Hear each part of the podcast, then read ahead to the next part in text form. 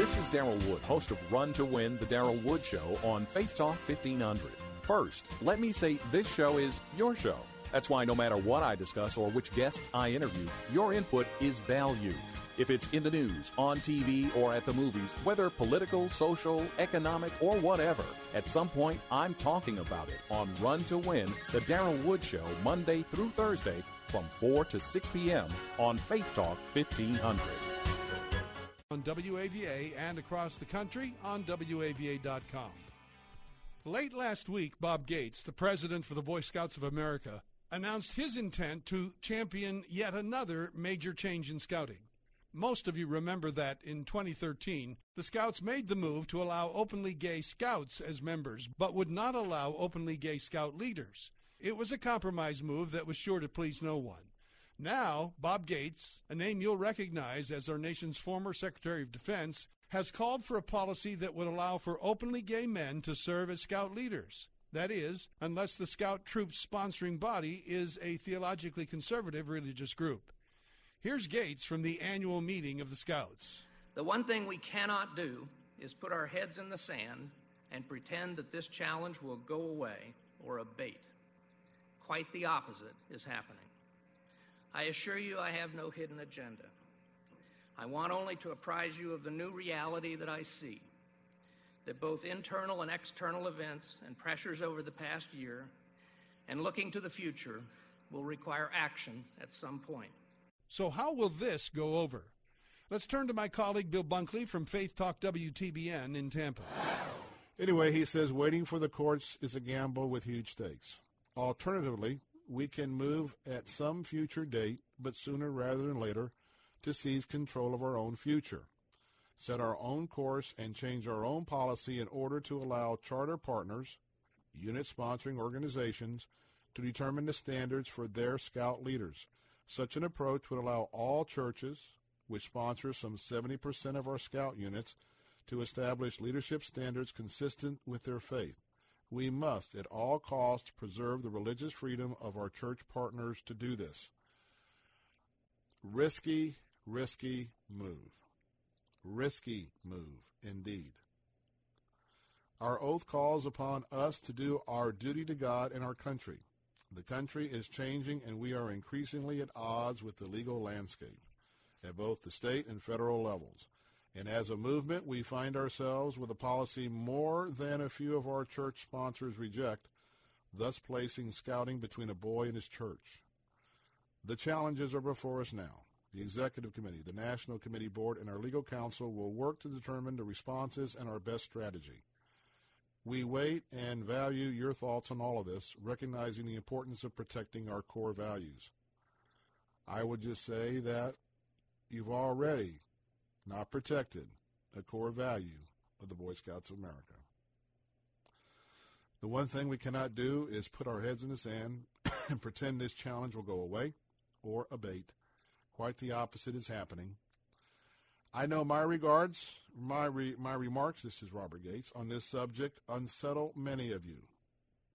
Some of you might be angry that I raised this subject, and with that I have said, but this movement shaped my life and my only purpose, my only reason for assuming this leadership role is to preserve the Boy Scouts of America in recognition of all it has done for this country and all it can do and must do in the future. Scouting is needed in this country now more than ever. I assure you that I have no hidden agenda. Others would disagree, Mr. President Gates.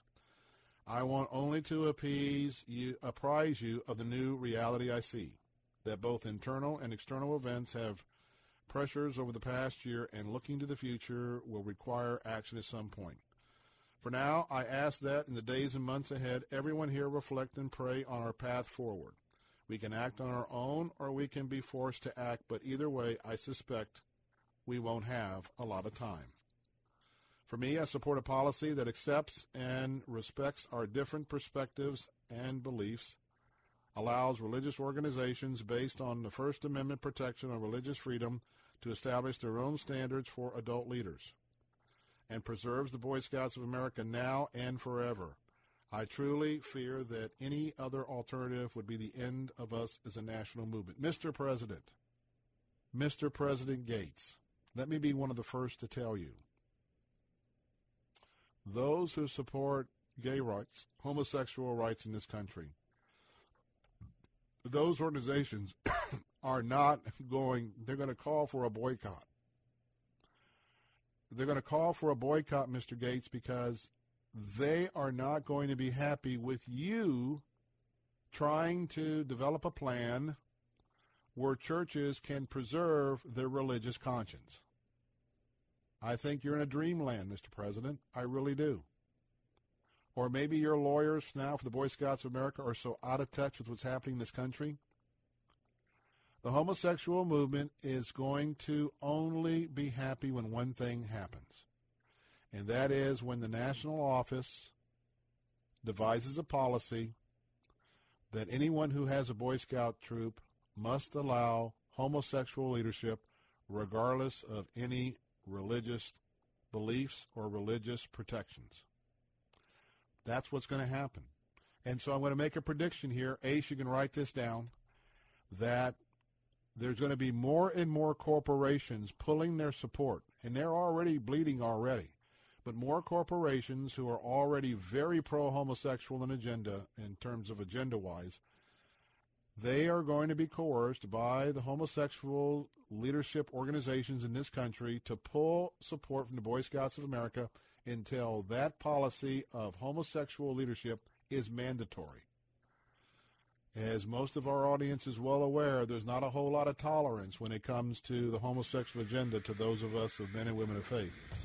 In Oregon last week, Governor Kate Brown signed into law a bill that bans so called conversion therapy. Also referred to as reparative therapy, Oregon joins California, New Jersey, and Washington, D.C. in making it illegal for anyone under the age of 18 to seek help for unwanted same sex attraction. This is not just an issue of sexual orientation, this is an issue of freedom. Listen carefully to the message from Anne Paulk. The executive director of Restored Hope Network was a guest of Georgene Rice on KPDQ in Portland. I guess we're not altogether surprised that the ban passed here in the state of Oregon, given the makeup of our legislature. Um, but my understanding is there is not any kind of provision for um, church counselors or those who um, whose practice is informed by their Christian faith. That is absolutely true. Um, and during the Senate committee hearing, which I happened to testify at, the senator said there is no need for a Christian or a, religious exemption for those who practice. So they repeatedly stated that as if that were the, the fact. In fact, that is absolutely the opposite.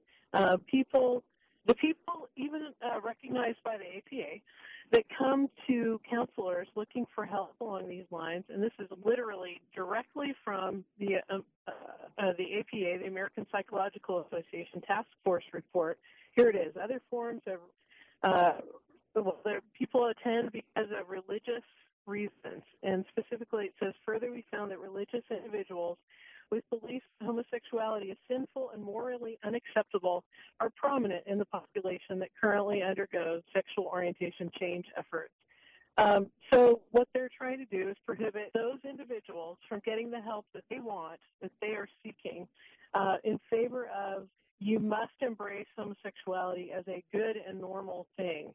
Uh, in fact, many of the bills state that that because homosexuality is a normal and desirable variant of human sexuality, therefore we are enforcing this law. That's what it says in the California law and in the New Jersey law. Um, so this is a really problematic area for Christians in particular that, that may have same-sex attractions but do not wish to embrace those things as being good or right or true or defining of who they are. And yet now if a counselor goes to help someone along those lines that the individual is seeking for someone who's 18 or younger, or younger than 18, they could possibly lose their license. They could be uh, uh, fined.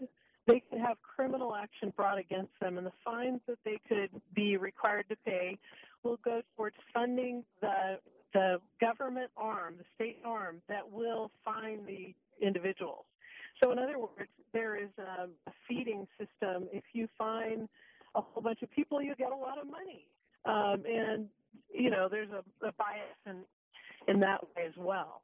My understanding is, and one of my concerns is this population. There's a young person who is sexually molested, perhaps by someone of the same sex. I'm not suggesting that all molestations are motivated by same sex attraction. Right. This is just a single scenario. If that were to occur and a child then struggles with understanding their sexuality and a parent wants to um, take that child in for counseling under the, the law signed um, by the governor this past Monday, that child cannot be counseled uh, if they're if they're struggling with same sex attraction as a as a follow up or a consequence of their um, abuse. They cannot be count, uh, counseled um, on how to reject that uh, that temptation to move toward that orientation. I'm not stating it very well, but I think you get the general idea. I certainly do, and you're absolutely right. Oftentimes, when children, a boy or a girl, is molested by an adult, um, and by the way, that's a way that 13 to 18 year olds are contracting HIV and AIDS right now from someone who actually has HIV and AIDS, who's an adult who's transmitting it to them. And that's according to CDC stats. So we're not just talking the emotional, we're talking the re- medical realities that can follow them through life as well. But honestly, if you do not allow that person to work through the issues of their molestation and deal with really conflicted feelings about sexualized feelings towards someone who took advantage of them, then you are committing this individual to the ultimate of, of conflict internally. That is going to cause a lot of distress for kids who are facing such a scenario. And that is just not right to do to kids in the state of Oregon or any state of the U.S. Coming up, more gains from the Islamic State. Was his real motivation for removing all of our troops from Iraq in December 2011 political or strategic? Stay with us. The Christian Outlook will be right back. Tom Lewis for Cross International. You know, there's some children that need your help right now. Children in the countries of Uganda and Kenya. Cross International, through a series of unique partnerships with our churches and pastors there, have discovered that there are families willing to receive children right into their home, but they've asked for a little help with resources like food, medicine, clothing, school supplies for those children that they are bringing into their home off of the streets. These are children with no mom and no dad. And literally, your single gift of $68 per child provides everything they need for a full year and places them in that home with those parents. My friend, would you be willing to make that sacrificial gift right now? Maybe you could rescue a full family of five kids for just $340 as a single gift. Maybe you could rescue 10 children right now at 888 939 2009. 888 939 2009 or online at solidgospel.com. A Silicon Valley CEO is fired for opposing same sex marriage. A teenage girl is attacked on campus for protesting abortion. And a college club loses formal recognition for being Christian. This is the country we live in today, in America where people are punished for expressing themselves and then bullied into silence. If you don't agree with a certain liberal agenda, you're targeted for silencing. This is Eric Metaxas, and my good friend Kirsten Powers chronicles this frightening new trend in her brand new book titled The Silencing How the Left is Killing Free Speech. With fearless candor, Kirsten gives us example after example of men and women who've been punished for expressing opinions that have been suddenly deemed unacceptable.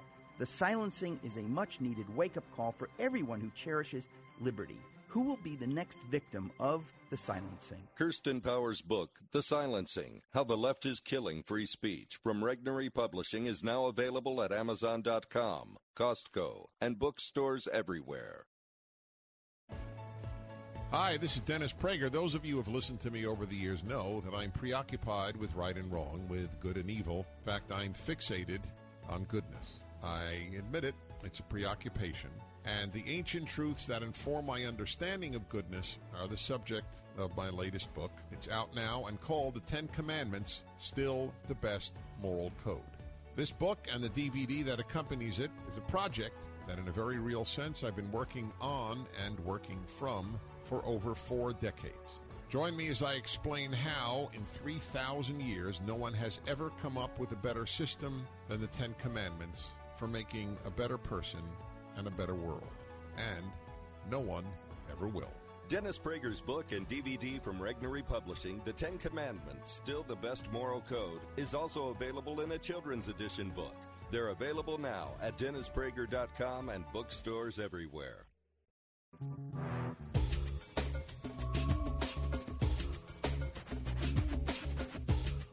Welcome back to the Christian Outlook. I'm your host, Don Crow. Over the past two weeks, we have watched a number of very significant gains from the Islamic State. On May 17th, ISIS took control of the city of Ramadi in Iraq. Then on May 22nd, they took control of the ancient city of Palmyra in Syria. Both of these are very significant gains in their own right, but they raise a very key question. How effective is our strategy in the region? And what was the president's motive in leading us to where we are today? I turn to Terry Jeffrey of CNS News. This is one of those profound uh, things that's just hard to even imagine that a man could make such blatant statements then, and then by his own action, as you note, put us back to where we are now. And what's he saying now about the Iraqi war, the Iraq situation? Well, very quietly the other day, he d- declared an extension of a national emergency, quote unquote, for the United States because of the situation in Iraq. And the reason he did that, we've actually apparently had a national emergency there ever since 2003.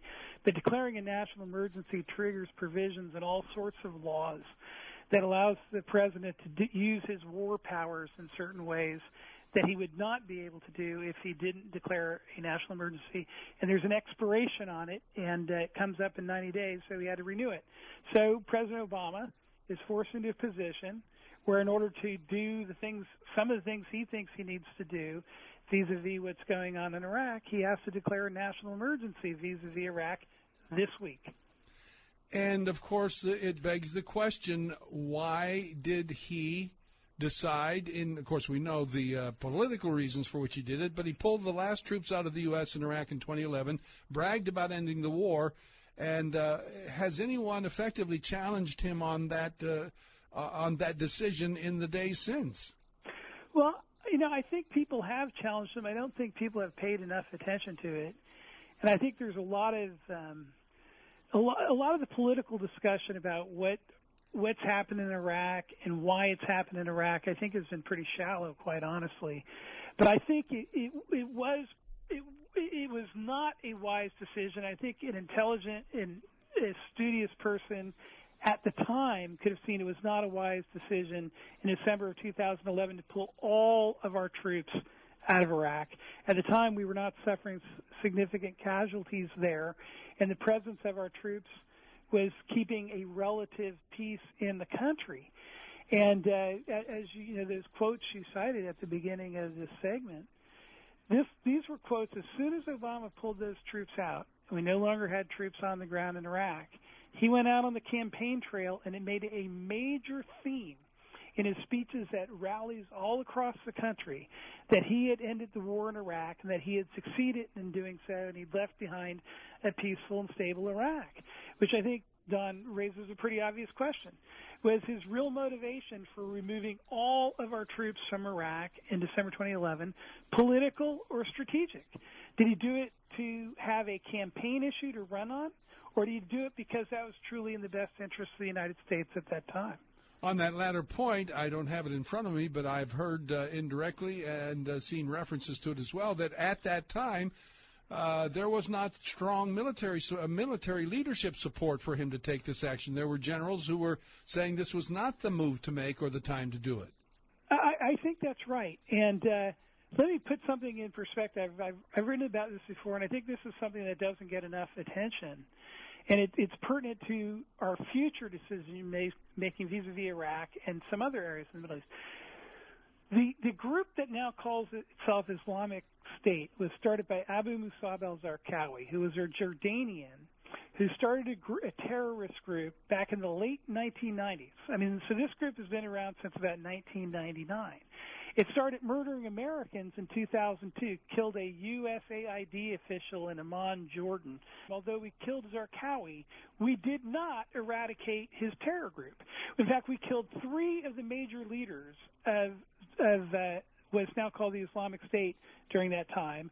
And we, even though we had a significant military presence on the ground, we did not eradicate the Islamic State. And of course, we know what it's doing now today. So I think people need to keep that in mind when they're when they're presenting prescriptions for what it is the United States should do today to counter the Islamic State because eight years of an Iraqi occupation that was in part targeted at eliminating the Iraqi state failed to do so.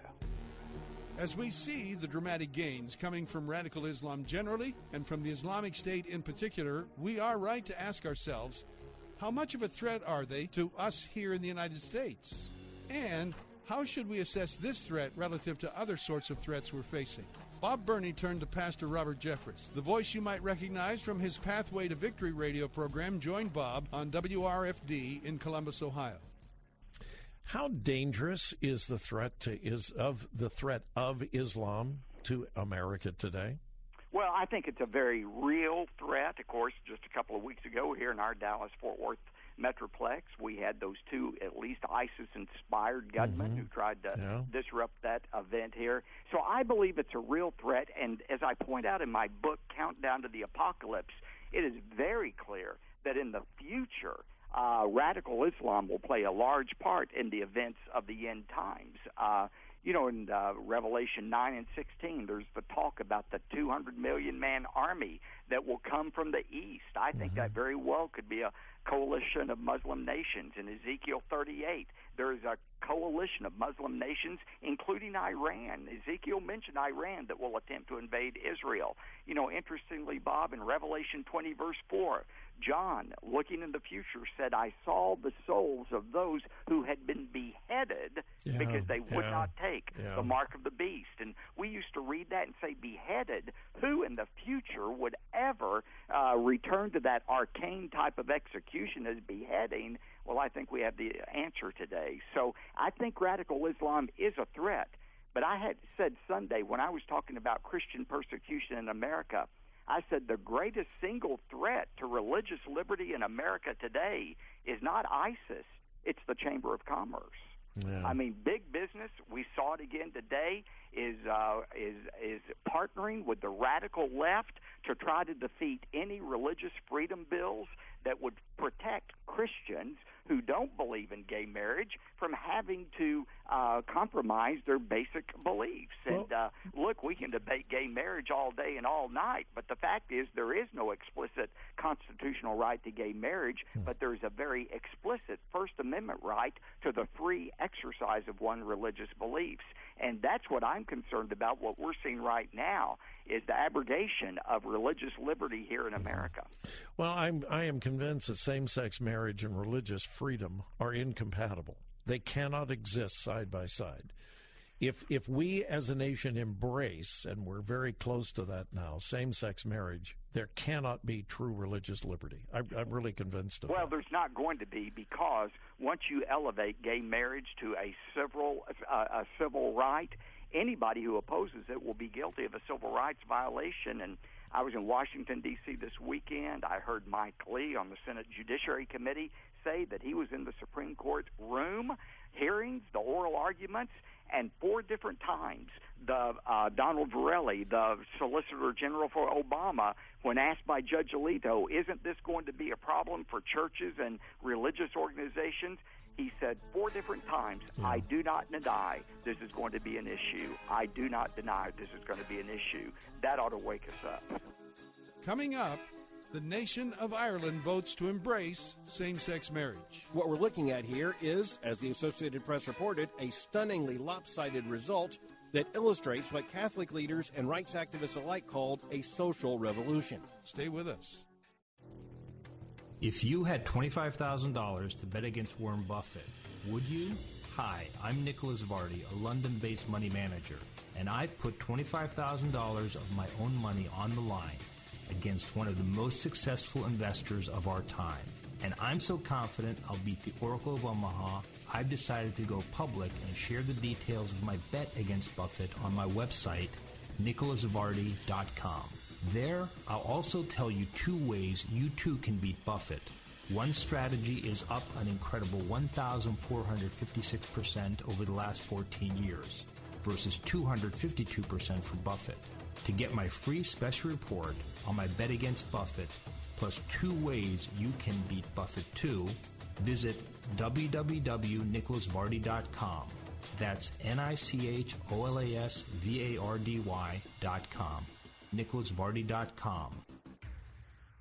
From pop culture to academia to politics, Christianity is portrayed as built on ancient myths, and the Bible nothing more than a collection of fairy tales. But the critics' arguments against Christianity and Jesus are far weaker than they first appear. In his latest New York Times bestseller, Jesus on Trial, author and lawyer David Limbaugh confronts the skeptics head on. Applying his expert legal eye to the evidence, Limbaugh produces powerful arguments to show the Bible's historical accuracy and truthfulness in a way that you've never heard or read before part personal testimony, part Christian apologetic, part informative evaluation of the facts, and part primer on theology. Jesus on Trial provides readers with a remarkable reaffirmation of their faith while offering a challenge to skeptics that cannot be ignored. Read why the Gospel's account of Jesus' resurrection is far more convincing than any other explanation of his fate, why the evidence of the resurrection of Christ is crucial, and much more. Get your copy of Jesus on Trial today at your local or online bookstore.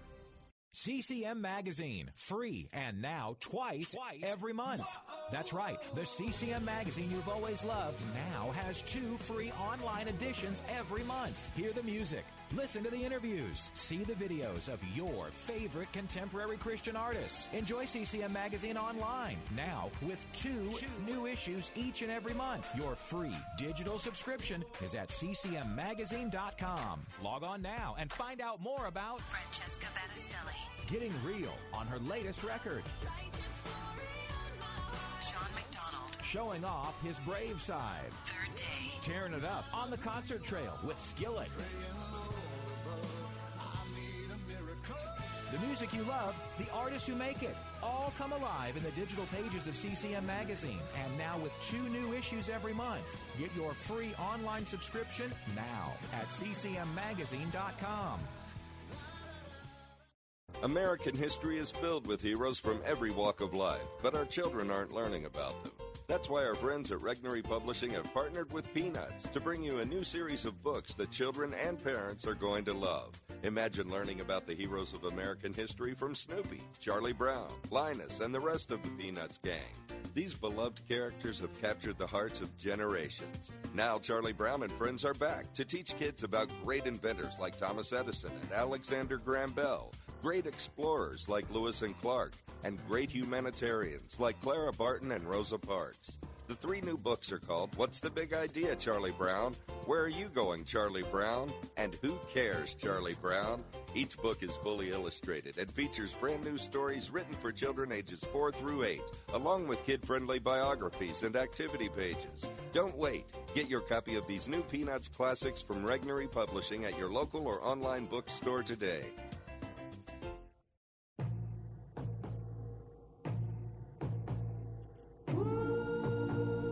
Welcome back to the Christian Outlook. I'm your host, Don Crow. A week ago Friday, the nation of Ireland held a referendum on same sex marriage. Remember, this is Ireland, where 72% of the people identify themselves as Roman Catholic. The results of the vote? I'll let Albert Mohler unpack this one for us. Here's the president of the Southern Baptist Theological Seminary from his briefing program.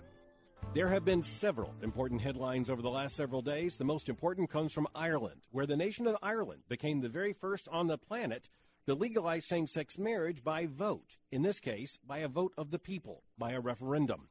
As the Associated Press reported, Ireland's citizens have voted in a landslide to legalize gay marriage. And what we're looking at here is, as the Associated Press reported, a stunningly lopsided result that illustrates what Catholic leaders and rights activists alike called a social revolution. Indeed, it is, of course, a social revolution, and behind that, it is more fundamentally a worldview and a moral revolution. Looking at the way The Economist reported it from London, as they said, the sizable majority reflects a dramatic shift in public attitudes in Ireland, a socially conservative country where 84% of the population regard themselves as Catholic. Now, one of the interesting aspects of all of this is that there is a theological dynamic that simply has to be noted here. For instance, you have a distinction between Catholicism in Ireland and Catholicism in the United States. Irish Catholics have higher rates of attending church than do Catholics in the United States by statistics. And one of the most interesting things about Ireland is how much lower the divorce rate there is among practicing Roman Catholics. The very heavy Catholic influence in Ireland has been a fundamental fact of its moral and social existence, so much so that Ireland decriminalized homosexuality only in 1993 and only under pressure of other European nations and the European Human Rights Court. Archbishop of Dublin Diarmuid Martin said that one of the most interesting aspects to him was the loss of the grip of the Roman Catholic Church not only on the nation of Ireland but in particular on the young. Before looking at the Archbishop's comments, it will be important to note just how overwhelming the vote was. Younger Irish citizens voted by the rate of 71% for the legalization of same sex marriage. Speaking of those very young people, the Archbishop said, quote, I ask myself, most of these young people who voted yes are products of our Catholic school system for 12 years. I'm saying there's a big challenge to see how we get across the message of the church. End quote. Another very important theological dimension of this story was made clear by Mark Silk, a columnist now for Religion News Service. He wrote, The stunning vote of the Irish to legalize same sex marriage will be taken as one more indication of the collapse of the Catholic Church in a country where it once bestrode the sod like a colossus. That's poetic, but it's also quite accurate. Silk went on to point out that even though Ireland is overwhelmingly Roman Catholic by the identification of its citizens, and even as it's a country where a higher proportion of Catholics go to Mass than in the United States, even there, every Irish political party, he says, supported the referendum, and the citizens of Ireland voted in favor by a 62 38 margin. He then asked the leading question What gives? It's his answer to his own question that is really important. He writes, and I quote, what gives in part is that Catholicism, understood as a religious culture rather than a set of official doctrines, is far more amenable to same sex marriage than is generally thought. Unlike Protestantism, it never valorized the nuclear family as the church in miniature. Catholics have, by contrast, he writes, exercised their analogical imaginations in understanding nuns as married to Jesus and bishops to their dioceses. Priests are fathers, abbeys are governed by mother superiors, monks are brothers, nuns are sisters. In Catholicism, he says, there have always been different kinds of holy families that love makes, and so why not add one more? It's no accident, he says, that Catholics in the United States, white, Hispanic, and otherwise, support same sex marriage at the same rate, he says, as the Irish voted. End quote. There's a lot of theological insight in Mark Silk's article. It will be very interesting to see how Catholics respond to Silk's proposals. There are so many lessons coming in from the Irish referendum. Of course, there is a lesson about the young. And if we do not start with the young people in our own homes and in our own churches, we can't possibly hope to have any larger influence on the young people outside of our homes and outside of our churches. That affirms once again the importance of teaching our own children, teenagers, and young adults the faith once for all delivered to the saints on a biblical authority and giving those young people arguments and reasons whereby they can defend their claim to Christian truth. The other thing we have to understand is that if our definition of marriage and our understanding of what marriage is and must be is drawn from anything other than Scripture, and if we understand Scripture to be anything other than the Word of God, then we will not hold to this definition of marriage for long. The secularization of the culture around us explains why the culture in the United States and in so much of Northern Europe is following a predictable pattern. Losing its grip on the biblical definition of marriage because long before that it lost its confidence in the authority of Scripture as the Word of God. Coming up, should your commitment to a local church be optional? Those two options are not presented by the Lord to his people. When the Christian Outlook returns, stay with us.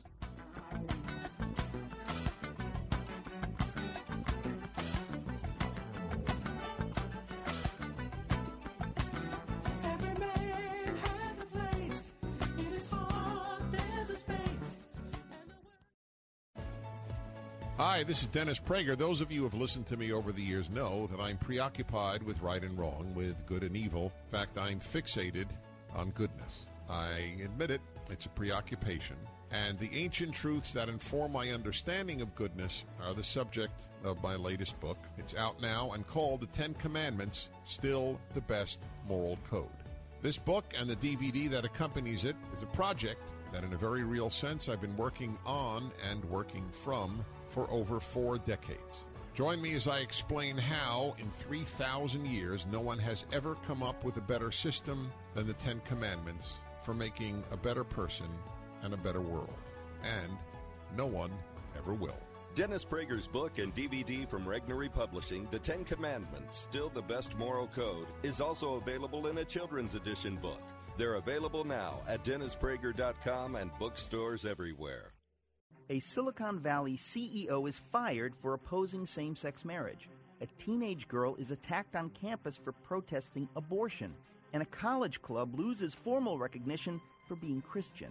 This is the country we live in today, in America where people are punished for expressing themselves and then bullied into silence. If you don't agree with a certain liberal agenda, you're targeted for silencing. This is Eric Metaxas, and my good friend Kirsten Powers chronicles this frightening new trend in her brand new book titled The Silencing How the Left is Killing Free Speech. With fearless candor, Kirsten gives us example after example of men and women who've been punished for expressing opinions that have been suddenly deemed unacceptable. The silencing is a much needed wake up call for everyone who cherishes liberty. Who will be the next victim of the silencing? Kirsten Powers' book, The Silencing How the Left is Killing Free Speech, from Regnery Publishing, is now available at Amazon.com, Costco, and bookstores everywhere. CCM Magazine, free and now twice, twice, every month. That's right. The CCM Magazine you've always loved now has two free online editions every month. Hear the music, listen to the interviews, see the videos of your favorite contemporary Christian artists. Enjoy CCM Magazine online now with two, two new issues each and every month. Your free digital subscription is at ccmmagazine.com. Log on now and find out more about Francesca Battistelli. Getting Real on her latest record. Shawn McDonald. Showing off his brave side. Third day. Tearing it up on the concert trail with Skillet. The music you love, the artists who make it, all come alive in the digital pages of CCM Magazine. And now with two new issues every month. Get your free online subscription now at ccmmagazine.com. Hi, it's Hugh Hewitt from my friends at Regnery Publishing, and boy, they have got a breakthrough. They have partnered with Peanuts. That's right. American history is filled with heroes from every walk of life, but our kids are not learning about them. But Regnery Publishing now has a new partnership with the Peanuts characters. They're going to bring you a new series of books that children and parents are going to love. Imagine learning about the heroes of American history from Snoopy, Charlie Brown, Linus, and the rest of the Peanuts gang. Now, Charlie Brown and friends are back to teach kids about great inventors like Thomas Edison and Alexander Graham Bell, great explorers like Lewis and Clark, great humanitarians like Clara Barton and Rosa Parks. The three new books are called What's the Big Idea, Charlie Brown? Where Are You Going, Charlie Brown? And Who Cares, Charlie Brown? Each book is fully illustrated and features brand new stories written for children ages 4 through 8, along with kid friendly biographies and activity pages. Don't wait. Get your copy of these new Peanuts classics from Regnery Publishing at your local or online bookstore today.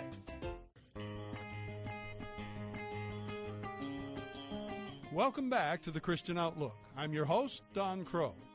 If you've been a Christian for any number of years, I imagine you've heard someone make the case that they can be a Christian without going to church, or that you really don't need church to grow in a personal relationship with Jesus Christ. Is it true? What we really ought to be asking ourselves is what does the Bible tell us? Let's turn to author and pastor Dan Delzell. He joined Frank Sontag on KKLA in Los Angeles. Is there any validity in the conversation to even begin to share about the very reasons why Jesus first instituted the church? Well, I, I think there is, Frank. You know, yesterday it was really interesting. We, as our family, had something kind of fun happen. You know, uh, we, uh, Tammy and I, we've been married 25 years this year, and we've got four kids, ages 17 to 22. And ever since they were young, Frank, we've taken them to Florida. And uh, last year we went again, and uh, we stayed for the first time in this five-story condominium. And in order to get to the beach, you cross the street. There's a gate there. You punch in the code, then you kind of walk on this this path about 100, 150 yards to the beach. Beautiful water out there in the Gulf. So yesterday, I'm just kind of reacquainting myself with that area because we're going to take them there to the same place this year. Lo and behold, Frank, I go on to Google Maps. I look on the street view. I'm, I'm recognizing what I'm seeing. Uh, here's the five-story condo to the left. I, I look over to the right. Here's the gate. There are four people standing at the gate. Lo and behold, it's our four kids. you know, the Google car uh, was obviously going by at the very time that they were there at the gate last year, which obviously we've gotten quite a kick out of. But here's my point, Frank, to go into that. Um, in the Bible, when you have a reservation in the Lamb's Book of Life, that's equivalent to having a reservation um, at, at that five story condominium. Now, if you're staying there, you, you, you're given a code. And when you cross the street, you get to punch the code in and go through that gate and go on out to the beach. Um, the life of discipleship was never intended to take place in your room, sitting alone.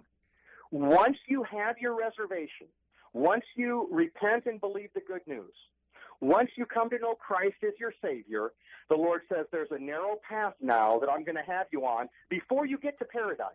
And believe me, if you saw the picture uh, of the water out there, it would look like paradise on earth. Uh, well, to get there, to get to heaven, no, there's a, a path.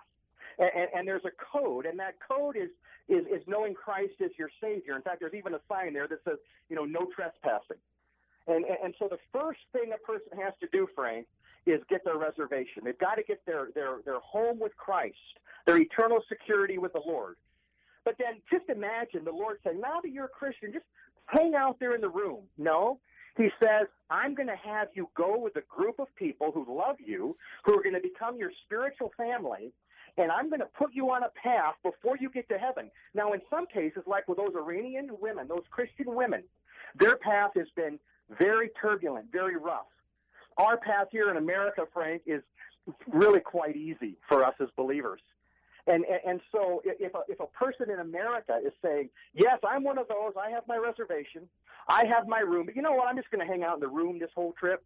I'm not going to go with some of my fellow Christians across the street. That's I, I'm not really into that. I'm not going to go on that path. I'd rather not go down to the beach. I'm just going to sit here.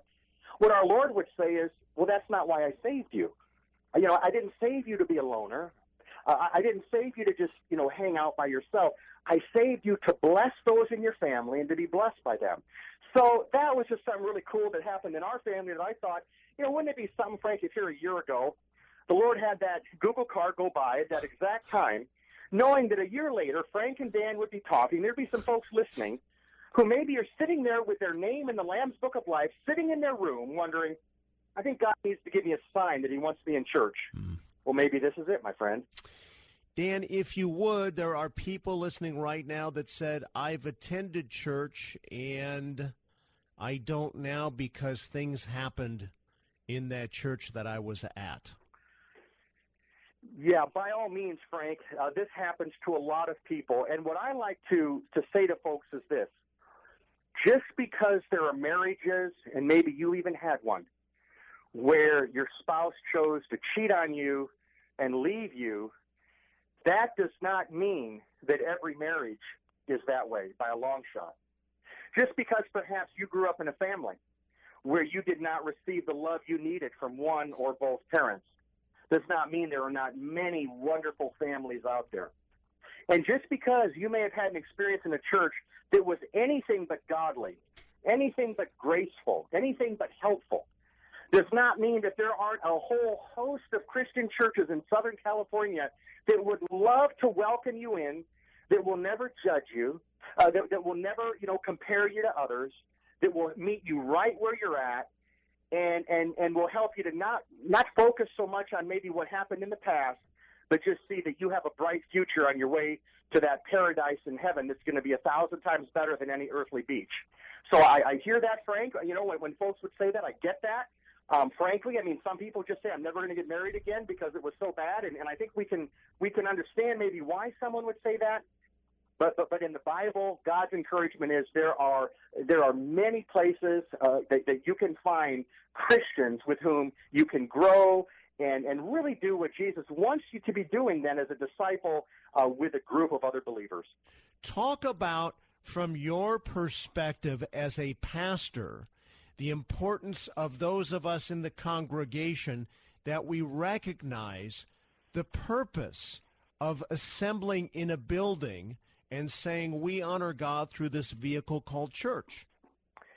Well, yeah, Frank. I, I think about the the uh, comment from Rick Warren that many people have uh, quoted that Christianity is not only about believing; it's also about belonging. And I think Rick hit it on the head there. Um, what we find right out of the gate in the book of Acts is that the New Testament church involved people together. Acts 2:42, they devoted themselves to the apostles' teaching and to the fellowship, to the breaking of bread, and to prayer. Now that was 2,000 years ago. And if we jump ahead to our day, uh, many of us are very individualistic. Many of us, for one reason or another, have this idea that you know it can be Jesus and me. I can kind of go down this path on my own, or stay in my room and and you know do Jesus on television. Um, if some of those other Christians want to go to church, that's fine, but that's not for me. And, and what is important for us to understand, Frank, is, it, is in the Bible, those two options are not presented by the Lord to his people. What is presented uh, are all the one another's. You know, honor one another, love one another, forgive one another, respect one another, and many more of the one another's. Coming up, when you enlist in, in the Lord's uh, the Lord's service, there's going to be work to do. We continue the conversation on church and contemporary American culture in the final segment of the Christian Outlook. We'll be right back.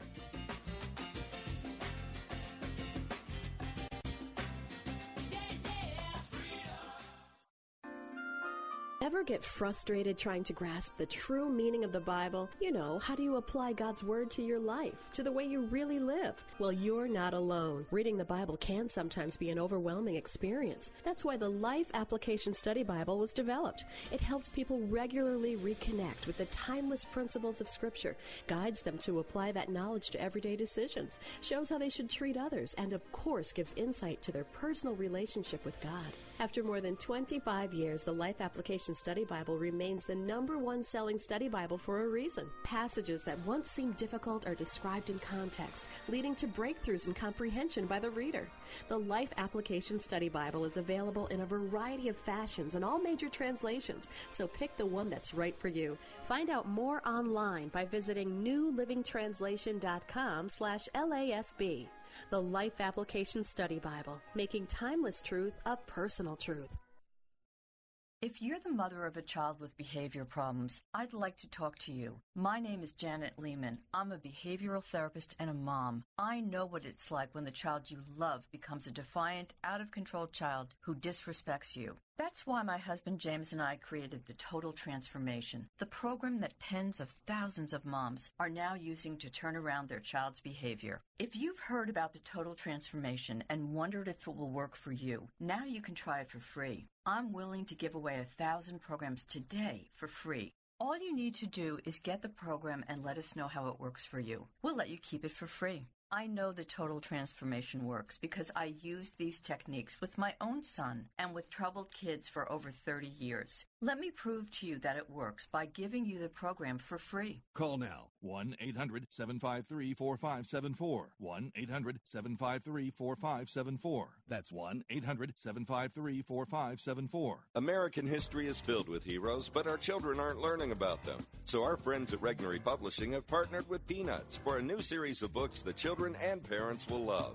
What's the big idea, Charlie Brown? Where are you going, Charlie Brown? And who cares, Charlie Brown? Teach kids about great inventors, explorers, and humanitarians. Imagine learning about American history from Snoopy, Charlie Brown, and the whole Peanuts gang. Get your copy of these new Peanuts classics at your local or online bookstore today.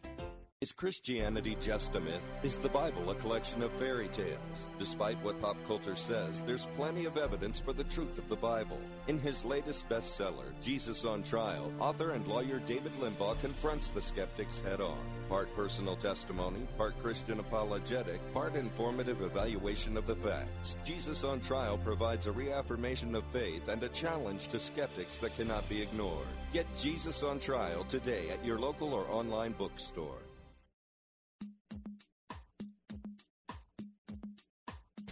Welcome back to the Christian Outlook. I'm your host, Don Kroah. I like the worship at this church that's really close to my house. For preaching, I just go online to listen to my favorite Pastor so and so. And for support, I like this Tuesday evening group that's tailor made for me and my needs that meets across town. Now, this is, of course, something of a caricature of where American Christians are with church commitment. The question is, what does it say about us? Let's catch a few more minutes of Pastor Dan Delzell with Frank Sontag. Can you speak to the Western mindset of this?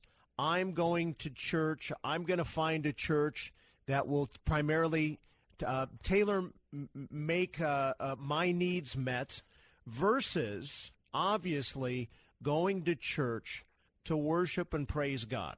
When churchgoers have been asked uh, the, the, the top reasons they attend church, it, it's really revealing, not surprising, but revealing how many churchgoers in America list either as number one or way at the top that, that the purpose of the church is to meet the needs of myself and my family.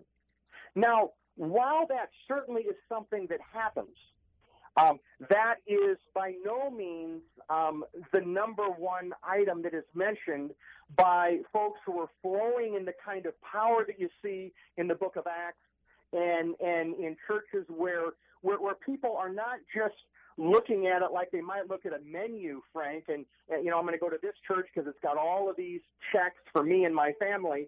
It really has to begin with God. You know, if, if every believer, Frank, would just get with the Lord and pray and pray and figure out where He wants you to be, you know, as a as a disciple.